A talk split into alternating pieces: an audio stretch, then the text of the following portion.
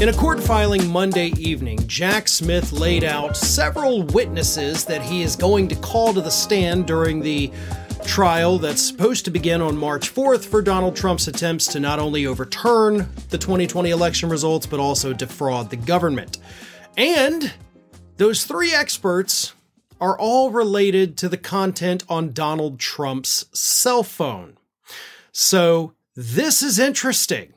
According to the filing, which did not name these individuals who will be testifying, they did, however, say that one of them is going to tell everybody what was on Trump's phone, both in the lead up to the Capitol riot, right? The days before when Trump's trying to overturn the election, and during the actual Capitol riot. They're going to look at, you know, how many times he opened Twitter, They've got images, they say, of some of the websites he was visiting during the riot, and of course, in the days leading up to it. So they've got a lot of data, although the court filing, of course, did not lay out any of the specific data or the images that they're going to be presenting. So, kind of to put it bluntly, we don't know exactly what they're going to show but this filing tells us that they do, in fact, have Donald Trump's cell phone data, at least some of it, and that it's going to be used against him in court. So, several things that we can obviously extrapolate from this, from this minimal set of data that we have. The first is, of course, they got access to some of the data on the phone. We know that they got access earlier this year to his Twitter account, so that one's a given. But we did not, I mean, at least I didn't, know that they had other data from Trump's phone, including the websites that he was visiting. The second thing we can extrapolate is due to the fact that they say they have images of the websites he was visiting. Obviously, some of that is important enough to show as evidence against him. Now that seems pretty powerful. Can you imagine, or like with the charges Donald Trump is facing, you know, uh, obstructing the, the Congress, defrauding the government, all of that, the websites he was visiting that day, somehow so powerful that Jack Smith says, yes, this helps prove my case. Again, we don't know what these websites are, but apparently they're important enough that Jack Smith says, yes, I have to show this in court. Um, that seems like a pretty big deal. Now, again, it is super unfortunate that we do not have more information than this, but it does tell us that Jack Smith has been doing his due diligence. Uh, he he has gone through. He's got his experts. These are the three witnesses he's going to call for this specific issue. You know, they're experts in in the phone tracking, in accessing the data. So these are people who know what they're doing. And apparently, Smith found things so powerful that he feels the need to show these to a jury to prove his case. Hopefully, the trial happens in March. Obviously, we have that expedited hearing request uh, that Jack Smith uh, got approved from the Supreme Court. They will make the ultimate decision on whether or not Donald Trump has any kind of immunity. If they say that he does not, we are still looking hopefully at March 4th for a trial beginning. And at this point, it's a little difficult to wait because I, like so many other people, really want to know what was on that phone that was so bad that the jury needs to see it.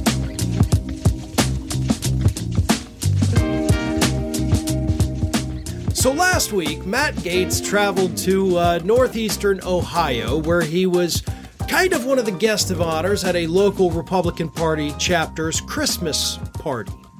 So everybody's there. They promised a great time. They had a cash bar. They had a DJ, right? Sounds like a fun evening.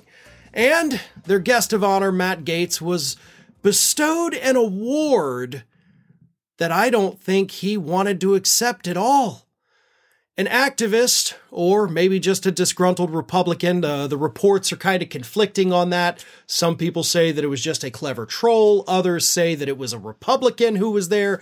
Either way, this individual gave Matt Gaetz an award and it wasn't what Gaetz was expecting. So take a look at what happened. Matt Gaetz, we have an award for you. My name is Michael. I'm with the Strongsville GOP. The, the 2023 Strongsville GOP Award. Oh, thank you all so. Congratulations for your dedication using Venmo to allegedly paying underage girls oh, to have sex with You're so full of it.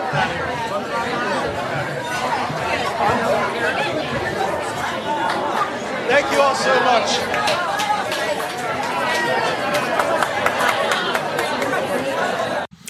An award for using Venmo to, you know, do the things Matt Gaetz was allegedly doing on Venmo. I say allegedly. I mean, the Daily Beast did get those, you know, Venmo transactions. So we know he was doing things, but he swears it was totally innocuous. You know, he was just helping out some people be just being a good guy, Venmoing him some cash every now and then for reasons that we don't need to know anything about, right? Because he's totally innocent and this is all a bunch of hogwash. Well, according to the DOJ, absolutely, right?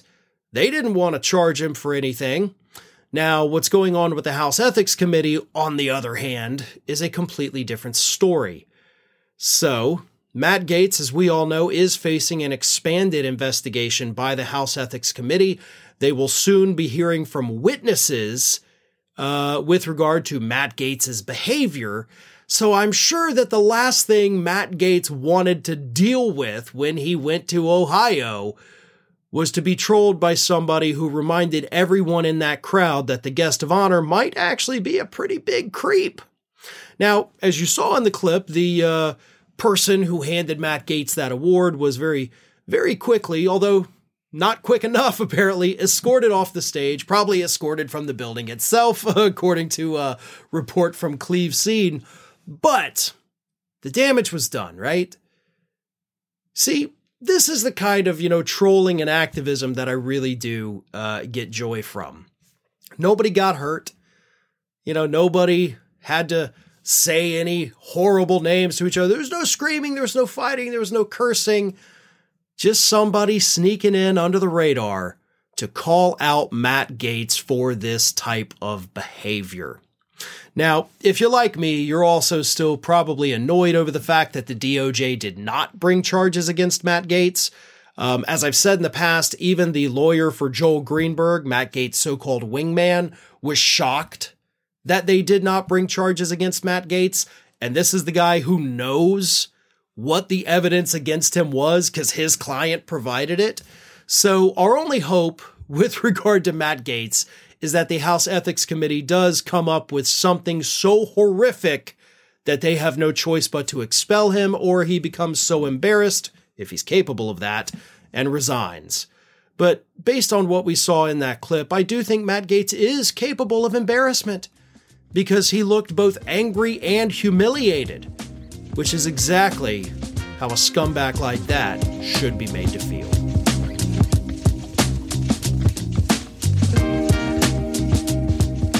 On Monday, Rudy Giuliani's defamation trial in the lawsuit brought against him by Georgia election workers Ruby Freeman and Shaye Moss, it got underway Monday.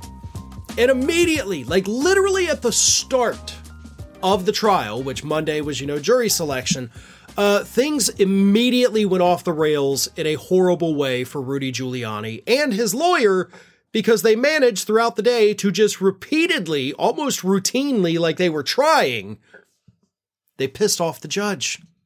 It all started when they wanted to start but couldn't because Mr. Giuliani was 20 minutes late to his own trial.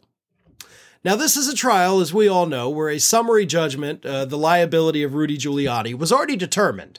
The trial, which is a jury trial, is only to determine how much money Rudy Giuliani is going to have to pay these two women that he repeatedly defamed, up to and including yesterday. so he's already been found liable, and he still keeps defaming them, which is, again, pissing off the judge. So he shows up late he keeps attacking these women. And then the lawyer, a lawyer by the name of Joseph Sibley, right? he manages to piss off the judge because after Giuliani finally shows up and things start settling down, they start, you know, with their introduction of evidence. And even though Mr. Sibley did not provide any objections to any of this evidence, you know, before the trial, he he had the opportunity to do it. He could have said, "Nope, we don't want this introduced. Uh, there's a reason you can't do this, you can't do that." Blah blah blah. He didn't do any of that. Like he basically approved all of this evidence before the trial. So then they're going through with the judge, talking about the evidence, and time after time after time, Mr. Sibley objected to it. It got so bad and his objections were so frequent that at one point when he objected, the judge yelled, Oh, surprise! So the judge was getting pissed. Judge Beryl Howell, she didn't want to have any of this crap. And you can't really blame her. Both of these legal teams, you know, for the plaintiffs and for the defendants, they had their opportunity to object to these types of evidences, you know, whatever it is, prior to the trial. They chose not to do it, which essentially means they approve of all of this evidence being introduced. Then, when they're going through the formalities to begin the trial, Giuliani's lawyers just, nope, object, object, object, object, object. So the judge was getting angry about that. And that's not where you want to be on day one of the trial. And as I said, on day two, uh, Giuliani's still attacking the women, so the judge was getting even more annoyed with the lawyer, more, more annoyed with Giuliani. So they've spent so far the first two days just pissing off the judge. Again, not where you want to be. Luckily for them, though, unlike Donald Trump's trial in New York for fraud, where liability has also already been determined, they're just haggling over the price. Um, the judge in this case, Beryl Howell, is not going to be the one to issue the final decision. Giuliani does get a jury trial because his lawyers, unlike Trump's, managed to fill the paperwork out properly. But Giuliani is facing anywhere between fifteen and a half to $43 million in damages that he could have to pay these two women. And given the reports about Giuliani's alleged financial struggles in recent years, that amount of money might ruin him. Not to mention the fact that he's still facing the defamation lawsuits from Smartmatic and Dominion voting systems. He's got that uh, uh, harassment lawsuit from one of his former employees. Of course, he's been indicted in Georgia and they've made it clear they're not going to offer him any plea deals. So he's going to have to pay the legal fees for all those things and, of course, the punishments for all those things. He already definitely has to pay the legal fees of Ruby Freeman and Shaye Moss. So, yeah, this probably, when your whole financial future is on the line, not the best time to piss off everybody in that courtroom because they could very easily just choose to bankrupt you because it's within their power to do it. Stop pissing them off if you want to be able to walk away from this with any dollars left in your pockets.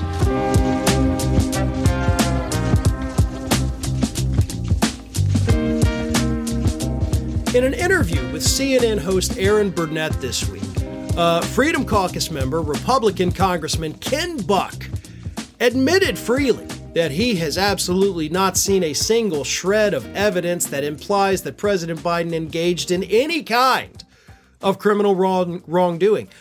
However, Buck says he uh, he's still inclined, you know, to to vote for the impeachment. Now, let me restate that in case you, you didn't quite hear it. He admits there's no evidence that President Biden committed a crime. And by the way, Buck has been saying that for quite some time. So he hasn't changed his tune there. But he does say, but you know what?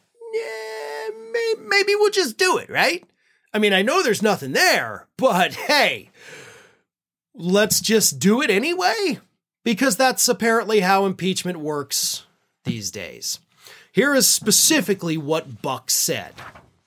He said, I'm struggling right now, I have to tell you. On the one hand, I have come out strongly and said there's no direct evidence linking President Biden with the activities of Hunter Biden. And at the same time, the White House recently sent a letter after these committees issued subpoenas to the White House. The, the White House sent a letter back and said, You haven't held an impeachment inquiry vote yet, and we're not going to give you any records until you pass an impeachment inquiry. Uh, I think that's an absolutely wrong position and a delay tactic, which would necessitate Congress going to the courts and having the courts enforce the subpoena. So Uh, I wish the White House wouldn't have done that. I don't think there is direct evidence. I'm struggling, and I want to read the resolution before making a final decision on whether to vote for it or not. I get it. You're a lawmaker. You know, you don't want to vote on this impeachment inquiry, which is what we're talking about here. This is not the final impeachment vote. Uh, you know, you want to read it. I give you that. Uh, here's the thing, though, pal. You're admitting, again, in your statement, you're like, there's no evidence, but the White House wasn't really nice to us. So I don't know. I mean, I kind of want to stick it to them a little bit. Okay. So so that's where we're at. That that's how things are going to be, right? Like, oh, they were kind of rude. They sent a letter and I didn't like I didn't like the words that they use, so I guess we have no choice but to try to remove this man from office. Oh well, I didn't want to, but y'all were me you hurt my feelings. Like that's the argument you're to go with like, well, and I got to read the thing first. What do you need to read? Listen, look, everybody should read more. I should read more. You're a lawmaker, you should read everything you vote on. But let's be clear, you're already admitting we got nothing. My my fellow Republicans got nothing. Nobody's got anything. So, yes, read it. But honest to God, dude, your mind should be made up already. You have the chance to do the right thing here. But you're screwing it up and you're being a typical, you know, pissy Republican pants because they were a little mean to you. You didn't like the tone of their letter. Grow the hell up. You're an adult. Act like it. You're a lawmaker. Act like it.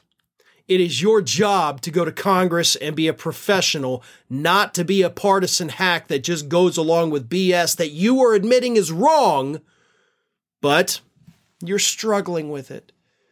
Well, struggle all you want. Launch the formal inquiry if you want. I honest to God don't care. Because there's no good outcome for any of this for the Republicans.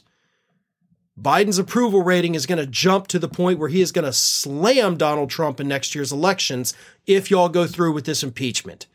So do it, help him out. Don't do it, help him out that way. Either way, doesn't bother me. I don't think it bothers Biden either. So be wishy washy, pretend that, oh, you're on the fence, I'm having a moral issue. You sound just like Susan Collins and Lisa Murkowski with voting for Amy Coney Barrett for the Supreme Court, right? Like, oh, I don't know, I've got reservations. And then when it comes down to it, you're like, yep, let's do it. Because that is what Republicans always do. They pretend to have this moral conflict of interest and oh, we're not sure, I'm I'm divided, I don't know this is right. And at the end of the day, they do it anyway because it's all for show.